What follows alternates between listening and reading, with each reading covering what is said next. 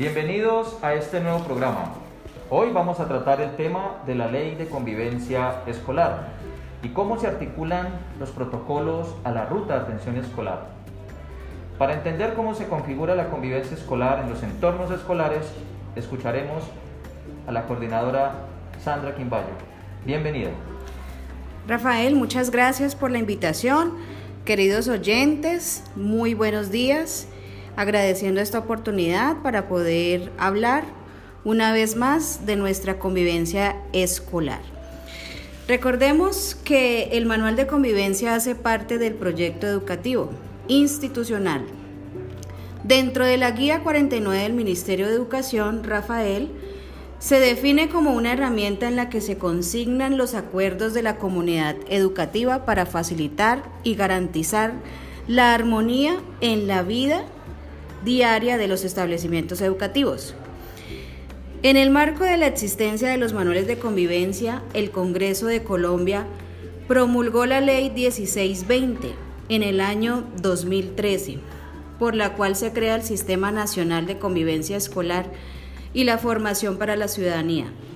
El ejercicio de los derechos humanos, la educación para la sexualidad y la prevención y la mitigación de la violencia escolar. Como respuesta a la necesidad de proteger a los estudiantes del manoteo y el acoso escolar entre los colegios del país, que últimamente se presenta todo eso, ¿cierto? Eh, podemos hablar de cinco razones. ¿Sabes cuáles son, Rafael? Sí, señora, muchas gracias, Sandra.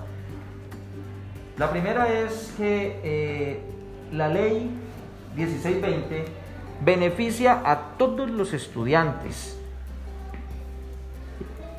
En segundo lugar, también reflexiona y protege a nuestra comunidad de estudiantes y comunidad educativa de la intimidación escolar, entendido este como un problema común en los colegios.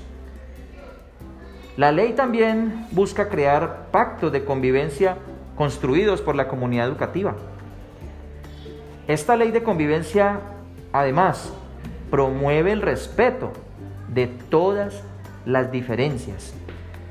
Y en quinto lugar, potencia la diversidad como una ventaja competitiva en un mundo en el que la innovación y la creatividad son poderosos motores económicos. Para entender cómo se implementa la ruta de atención integral a la convivencia escolar, hemos invitado al rector John Jairo Valderrama Perlaza para que nos cuente en este programa su experiencia sobre la implementación de la ruta de atención escolar. Rector John Jairo, licenciado, bienvenido. Muchas gracias, señor Rafael. Pues la ley 1620 de convivencia escolar plantea varios escenarios de responsabilidad. Uno de ellos corresponde al entorno escolar a través del Comité de Convivencia Escolar, que junto con el rector, los docentes y la familia, ellos van a generar estrategias que van a garantizar la sana convivencia en una institución educativa.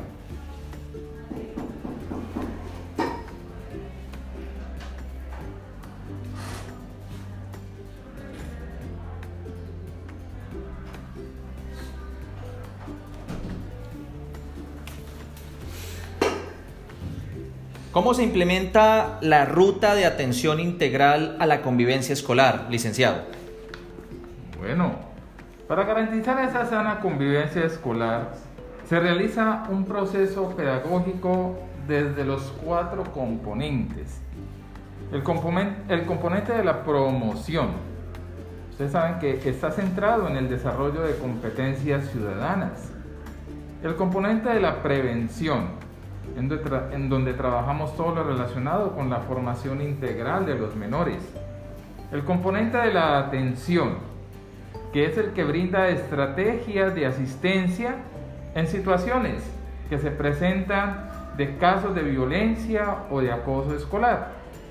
Y por último, el componente de seguimiento, que es el acompañamiento al proceso restaurativo que es muy importante en las instituciones educativas.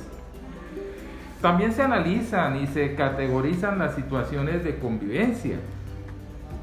Sabemos que existen tres situaciones de convivencia. La situación tipo 1 es aquella donde los conflictos los manejamos, que se manejan inadecuadamente y lo trabajamos mediante situaciones esporádicas que inciden negativamente en el clima escolar.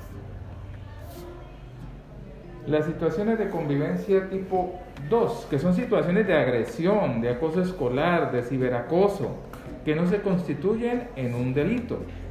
Y las situaciones tipo 3, que son de agresión, constitutivos de presuntos delitos contra la libertad, la integridad y la formación sexual.